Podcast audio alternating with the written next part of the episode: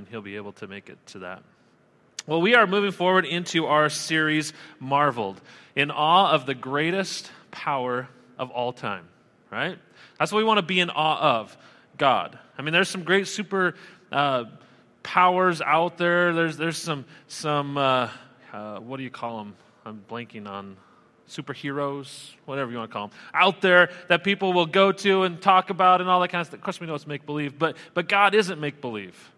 And there is something I think that we need to keep in mind that in a world that emphasizes a lot of things that are make believe, we need to make sure we're always communicating clearly that God is real. He's not just another fantasy story. He's real. He created what we know, what we see, and He gave eternal life, and that life is found through His Son, Jesus Christ. And so that's where we're going to continue. Um, I think we have a lot to be marveled at this last week as we think about what God has done through sports camp, through movie nights, and just in your lives and the things that are going on. Well, we are going to go into another Psalm, Psalm 86 today. So if you have your Bibles, you can turn there to Psalm 86. I'll also have some scripture on the overhead here, and you can follow along. But I want to start by looking at some everyday things that make people angry. Are there little things that go on in your day that just kind of get under your skin? So I went out and just did, you know, a, survey out on the web to find out the, the everyday things that make people angry. And it's kind of interesting what, what comes up. Some of these I'm like, yep, that's right on the mark, right? And some of them I'm like, eh, I don't know, but for other people, I'm sure it does make them angry. So here's one.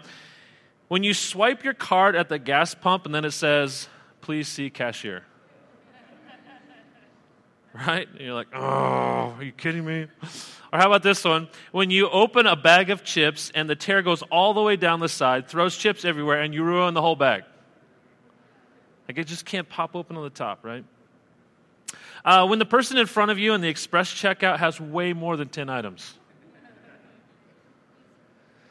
Or large groups that walk slowly down the sidewalk and you can't get around them, they're all bunched up together. Or, like this is very similar, when you're walking through an automatic door and you have to slow down for the door to open. And this one was found on almost every, every survey that I saw people chewing with their mouths open. So I guess that makes quite a few people upset. That's good to know, right? Uh, sales call at home. And that was certainly on landline, that was always bad. Before caller ID and you just sit down to dinner, somebody calls, you pick it up, and hey, would you like such and such? Click, no. Um, or how about this when it rains right after you washed your car? Sitting and chewing gum, that can kind of ruin your day. When people do not cover their mouths when they cough, that can make some people angry. So there's a, there's a whole list out there. Now, a question I want to leave with you is this What would God's anger list look like? You know, if you think about what you're doing in your life, are there some things that you think maybe that would make God upset? Like, for instance, I don't have time to pray or read God's word, but I always have time to look on my phone at, you know, social media or see what emails come in or text or something like that, right? Would that make God a little jealous? Maybe upset? Um, I don't have the, the money to do what I feel like God wants me to do with those funds, but I have money to go out and buy a coffee every day. That make God upset. Um, little things like that. Like, what, what is it that we've maybe compiled? What kind of a list that maybe would make God angry? I think we think about those things, and I think it's okay to think about those things, but it's also good to remind ourselves that while we need to do better, and certainly we need to reflect on those things and have conviction, and certainly bring them before God and ask for forgiveness, it's also a great reminder that God shows grace instead of anger. And that's one of the things we need to be marveled at. We should be marveled because God shows grace instead of anger. People like to point fingers at God and blame Him for personal and world sized problems right? Maybe in our own circumstance, or we look around what the world's going on and going through, and we think, okay, this is all God's problem. But I think those who really know God stand in awe that He would even give us more than a second of His time, let alone all of eternity. We got to be in awe that this, this powerful God, the Creator God, would actually give us more than a second of time. Because He doesn't have to. He could be angry. He could wipe us off the face of the earth. He could do all of that. In fact, here's a great verse. If you're thinking about this and you're going, is this really true? Look at this. Romans 9, 22 to 23, it says, In the same way, even though God has the right to show his anger and his power because he's a holy God and he created things, look at what he goes on to say. He is very patient with those on whom his anger falls, who are destined for destruction. He does this to make the riches of his glory shine even brighter on those to whom he shows mercy, who were prepared in advance for glory. God could show his anger, and he will, and he did. If you read through the gospel account in Jesus and you hear about what the Old Testament has to say and you see what the gospels have to say, you'll read in there throughout all the Bible that God's wrath was poured out upon his own son, Jesus Christ. His anger and his wrath poured out upon him for the sins of the world. And then he chose to bear with patience us, people that every day must drive him crazy. We often talk about the Trinity God the Father, Jesus the Son, and then the Holy Spirit, who is also God. God the Father watched his Son be crucified, which have been terrible, difficult, powerful God watching his Son be crucified, watching the sins of the world be poured upon him. Jesus Christ himself went through the pain, went through the agony, took the sins of the world upon himself. Now think about the Holy Spirit. The Holy Spirit is living in us and is with us every day and has to put up with us every day. Each one of the persons of the Trinity suffers with creation, with people, with us. Because God is patient, God is loving, God is caring, and God chooses to show his grace and mercy rather than anger.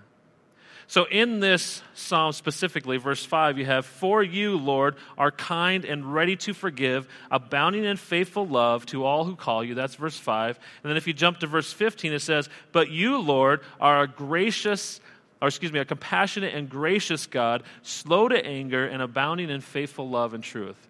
You'll find that verse, verse 15, in several places throughout the Bible. And one place you'll find it very specifically is in the story of Jonah. Jonah goes to Nineveh. He didn't want to go to Nineveh. Jonah was very happy about God's grace and mercy and compassion in his own life, but he didn't want God to be gracious to Nineveh. Nineveh was a wicked city, and he said, I don't want to go there, God. So he goes the opposite direction. God sends a great fish, swallows Jonah, teaches him a lesson. Jonah goes back, but when he does, he says, God, I didn't want to come here. I didn't want to ask these guys to repent because I know that you are a gracious and compassionate God, slow to anger and abounding in love. That was his reason.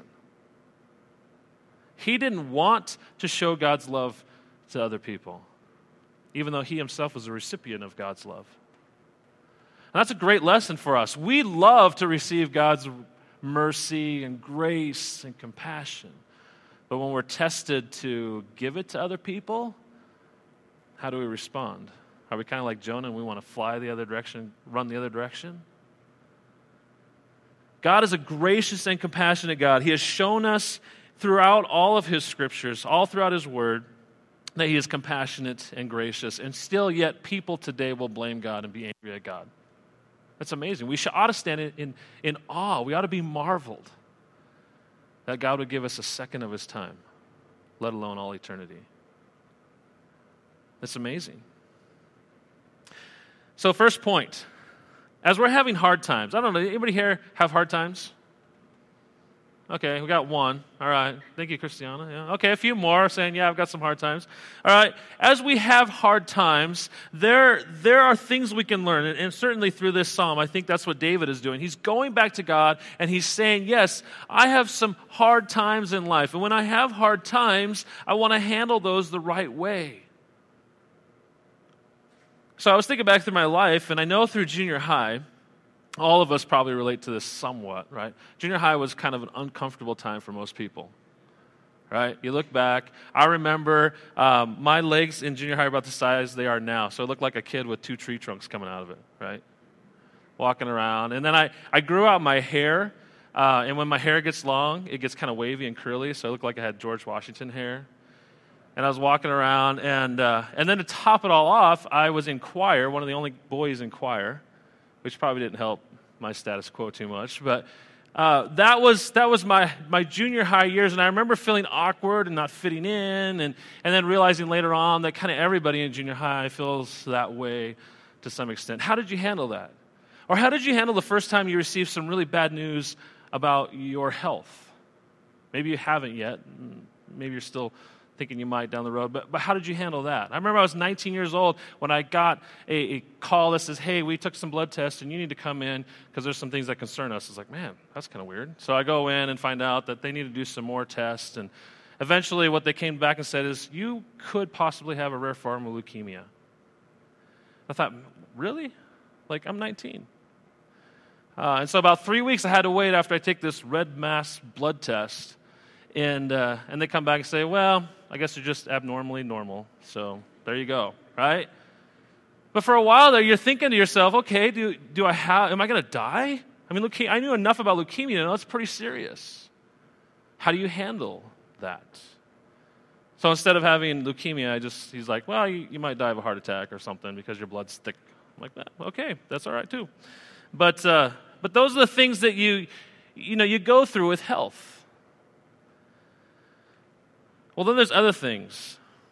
Had a baby, had several children, but the third one, three days old, temperature of 103 or so. We had to rush to the, the doctor and then go into the emergency room at Children's Hospital. It's amazing when you walk in and you jump over everybody else. There's a whole line of people, and they're like, oh, here's an infant with this temperature. And all these nurses come out, and you watch them go into this emergency room. They bent her kind of in half, and they stuck a needle into her, her spinal cord. I remember there was Rebecca on the other side of the curtains, and then there was Lila, and she was, sorry, still gets me today. Um, she was crying, and, and what do you do? You don't know what's going to happen. I mean, by God's grace, she's just fine today. But, but there you are in that situation. Those are hard times, right?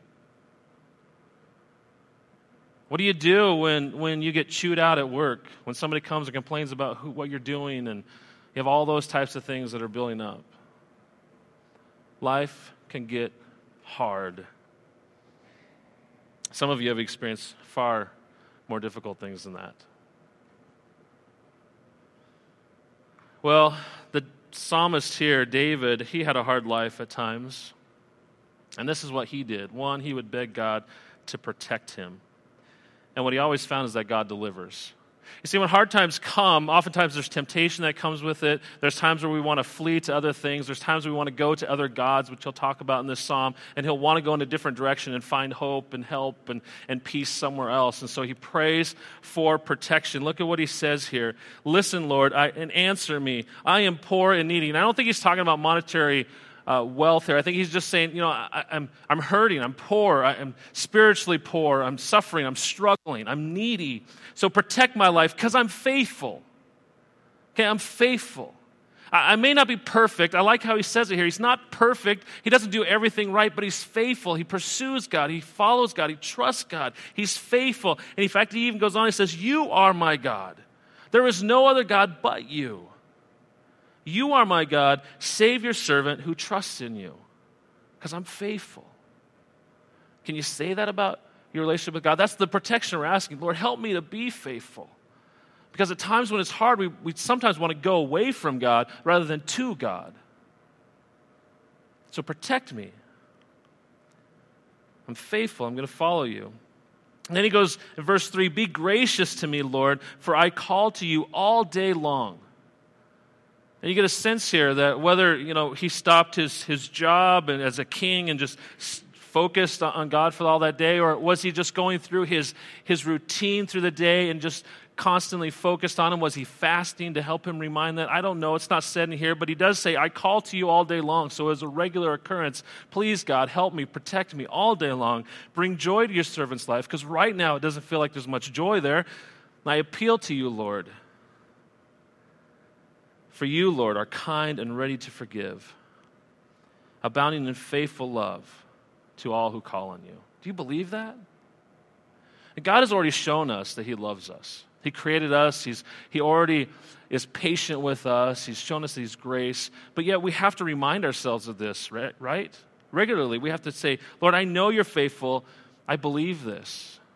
There's some other great Psalms. Psalm 146, verses 5 through 10, it says, Happy is the one whose help is the God of Jacob, whose hope is the Lord in, his, or in the Lord his God, the maker of heaven and earth, the sea and everything in them. He remains faithful forever, executing justice for the exploited and giving food to the hungry. The Lord frees prisoners. Here's what he does The Lord opens the eyes of the blind, the Lord raises up those who are oppressed, the Lord loves the righteous, the Lord protects resident aliens and helps the fatherless and the widow, but he frustrates the ways of the wicked. The Lord reigns forever. Zion, your God reigns for all generations. Hallelujah. God is powerful, and he reigns, and he protects, and he cares for his creation. He cares for his children who believe in Jesus Christ as their Lord and Savior. So we come to verse 6 Lord, hear my prayer. Listen to my plea for mercy. I call on you in the day of my distress, for you will answer me. And he has this great confidence God, I know you will answer me. And that ought to be our prayer as well. Well, when we're having hard times, we want to beg God to protect us because we know that we're going to go in different directions and we need to stay focused on who He is as our God. But we also need more strength so we turn to the most powerful. You'll see how these kind of build on each other. Who else can we turn to? I remember as a kid, uh, my, the most powerful person in the world to me was my dad. Right? You could even have competitions. I don't know if you had competitions at school, like, oh, my dad's stronger than your dad. Oh, yeah, my dad could lift 10 trucks. You know, my dad could pull a freight train, whatever. You know, you know, you go back and forth. It was like, my dad, my dad. Well, we have a, a God who is stronger than anybody's dad. And He is our dad, He is our father. And He's there to help, He's there to protect us. He has this, this strength, and, and He is the most powerful. There is no other God who is more powerful than the God who created all that we know. It's just as simple as that. You look at the, the sun and how powerful the sun is, and then you compare the sun to the rest of the universe and the other stars and the other suns that are in the universe, and you go, wow, our sun is tiny compared to what's out there. And God created it, God breathed it into existence. It's incredible. He's powerful. And the psalmist knows that, so he says, Lord, there is no one like you among the gods. There are no works like yours all the nations you have made will come and bow down before you, Lord, and will honor your name. Now, up to this point, we haven't seen that yet. But that is something that will be talked about in the future where all nations, all people will come and bow down to him. Look at what Philippians 2 says. It says, Adopt the same attitude as that of Christ Jesus, who, existing in the form of God, did not consider equality with God something to be exploited. Instead, he emptied himself by assuming the form of a servant, taking on the likeness of humanity. And when he had come as a man, he humbled himself by becoming obedient to the point of death even death on the cross. So he's talking about Jesus Christ who's come to this earth, who's lived out his life, who's gone to the cross, humbled himself to that point so that the wrath of God could be poured out upon Christ. Verse 9 For this reason, God highly exalted him and gave him the name that is above every name, so that at the name of Jesus every knee will bow. Future tense, in heaven and on earth and under the earth, and every tongue will confess that Jesus Christ is Lord to the glory of God the Father. Now, that can happen right here on this earth for people, or it can happen in the future after they've died. And it's either going to happen for people when they're in heaven, or it's going to happen for some people who are in hell who have rejected Christ, but then eventually see that He is the Lord. But it will happen. Everyone will confess that Jesus Christ is Lord to the glory of God the Father. Because God is that great, God is that big, God is that powerful. For you are great, and you perform wonders. You alone are God. It's summertime, and if you have, I know it gets kind of late, but if you have the opportunity, go out and just sit under the stars. See how awesome God is. You start to see how small you and I are when you look at the whole universe. We have a powerful God. And there's nobody more powerful to turn to. So when we're having hard times, we beg God to protect us. We need more strength, and we call on Him. But this always comes up Lord, help us understand, right? We're going through this hard time, so help us understand. Why are we going through this hard time? Why is this so difficult? Why is this so hard?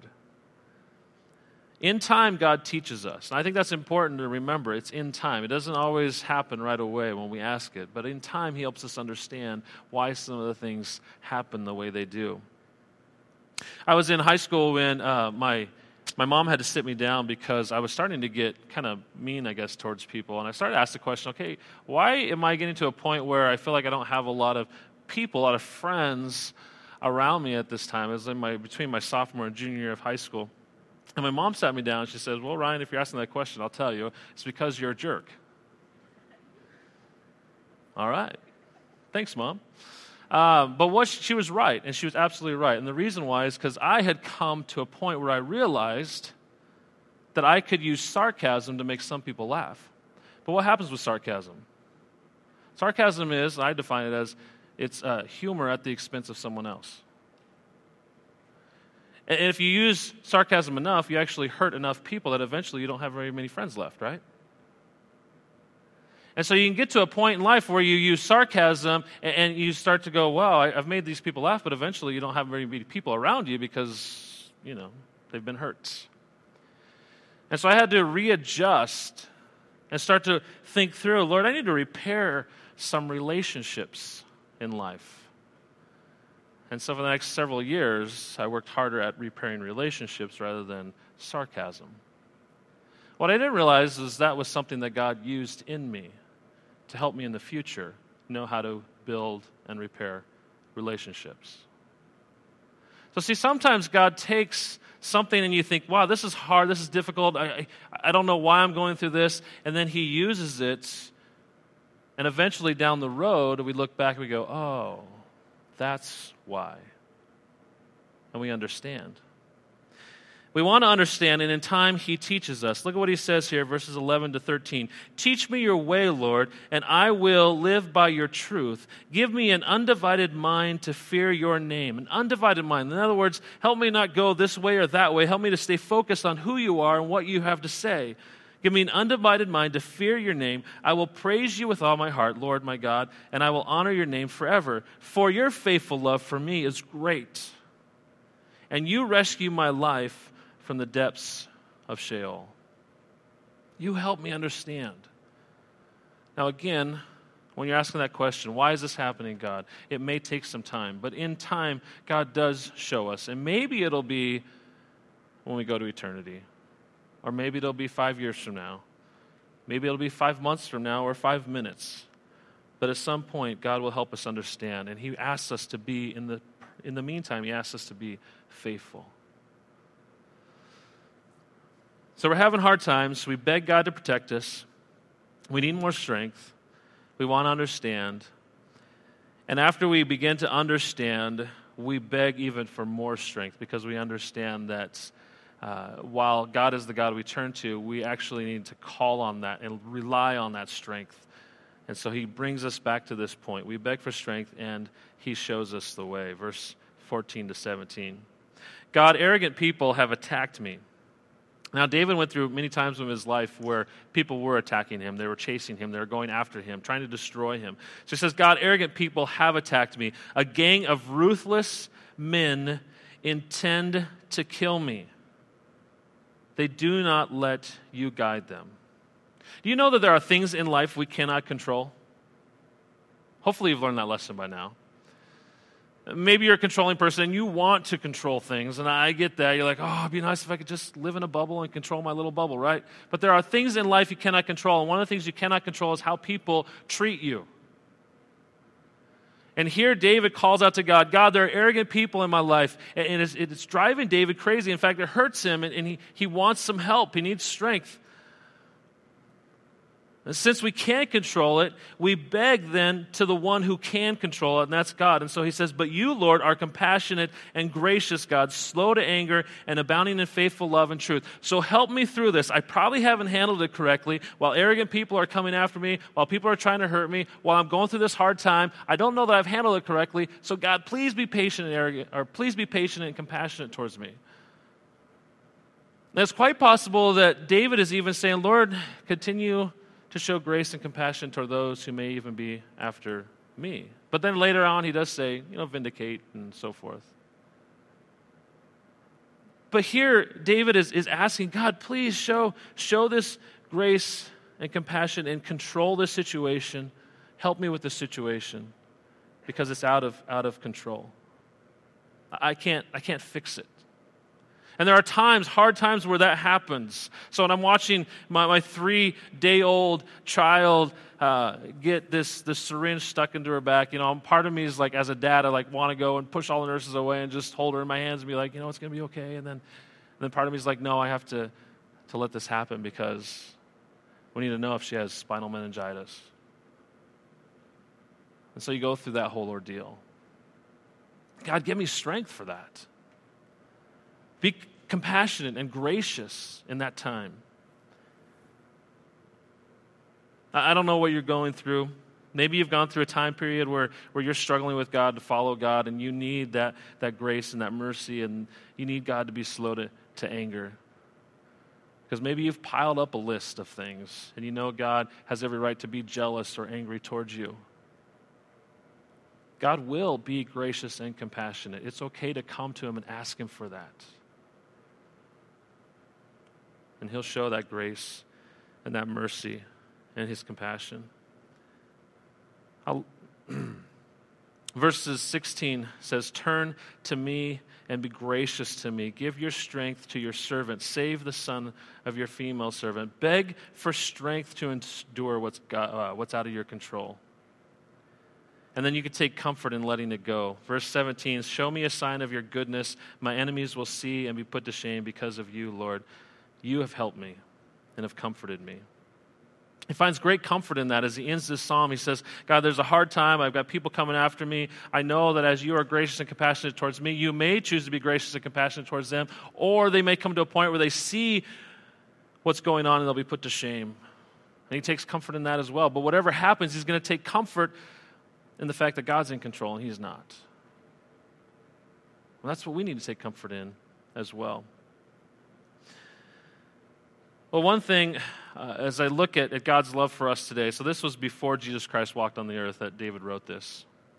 Today we look at this verse, Romans 5 8. But God proves his own love for us in that while we were still sinners, Christ died for us. If you ever have the question, does God really love me? Has God really shown grace and mercy and compassion towards me? Always go back to this verse, Romans 5 8. God demonstrates his own love for in towards us that while we were sinners, Christ died for us. Sorry, I remembered it, memorized it in a different translation, but um, but that's that's what I go back to to remind myself. This is how much God loves me. That he would go to the cross on my behalf. That he would take my sins upon himself, suffer, bleed, and die but the cool part is, three days later, he rises from the dead, and now I'm united with him, and I have this life with him. And I live in this newness of life in Christ. And I'm marveled because God has chosen to show grace instead of anger towards me. And I hope you know that too. And I hope you're marveled that God has shown grace instead of anger towards you. So, as we close, I want to ask you to reflect on a couple questions here.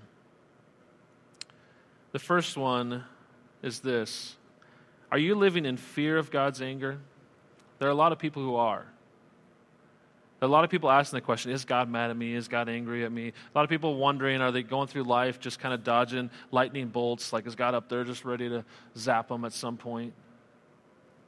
Are you living in fear of God's anger? So we have a response card, and if you say, Yeah, I'm living in fear of God's anger, would you like to know more about living in God's grace? Again, I, there are times we need to be convicted, and there are certainly times we need to be brought to our knees and we need to uh, cry out to God for forgiveness because we know we've been in the wrong. But once we do that, we are forgiven. We may still have consequences, but we're forgiven, and now we get to live in this new life. And the Bible says very specifically take the old off and live in the new.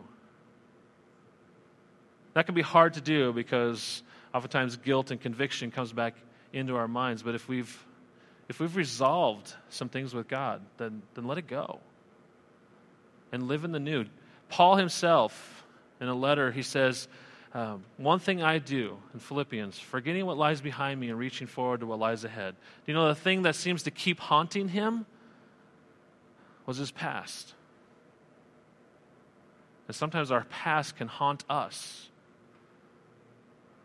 God's forgiven us if we've made amends with Him, if we've made it right with Him, let it go and cling to what is new. So, if you'd like to know more about that, if you're saying, man, I'm still living in God's anger, I don't know how to deal with it, I don't know how to process this, then I'd love to take some time to talk through that with you. Would you like to know more about living in God's grace? Then you can check that or write that on the back, and uh, I'll follow up with you this week. Secondly, when life gets hard, do you tend to blame God for the circumstance you're in, or do you run to God for help? Do you get angry at God? You say, Oh, God, the reason I'm in this situation is because you did this and this and this, or why aren't you getting me out of this, God? Or, you know, and you go through this battle with God. Are you, are you fighting God? Are you blaming God? Or are you turning to Him for help? God doesn't take great delight in watching us suffer. He's not up in heaven laughing at us when we're hurting. He hurts with us. He mourns with us. And I think one of the things that probably frustrates God the most is He's watching us being hurt, and He's sitting there going, Why don't you just, why don't you just turn to me? Why don't you just come back to me? Why are you trying to do this on your own? Why are you trying to go to all the gods that this world has to offer? Why are you going to entertainment? Why are you going to drinking? Why are you overeating? Why are you doing all these things that you feel are going to help you feel better about yourself when really you just need to come back to me? Right?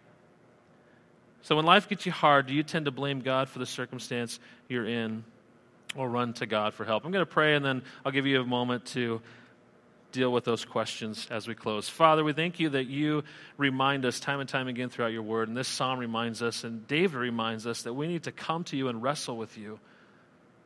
There are things in our lives that are difficult and are hard, but you continue to bring us back to yourself and show us that you're there to help us.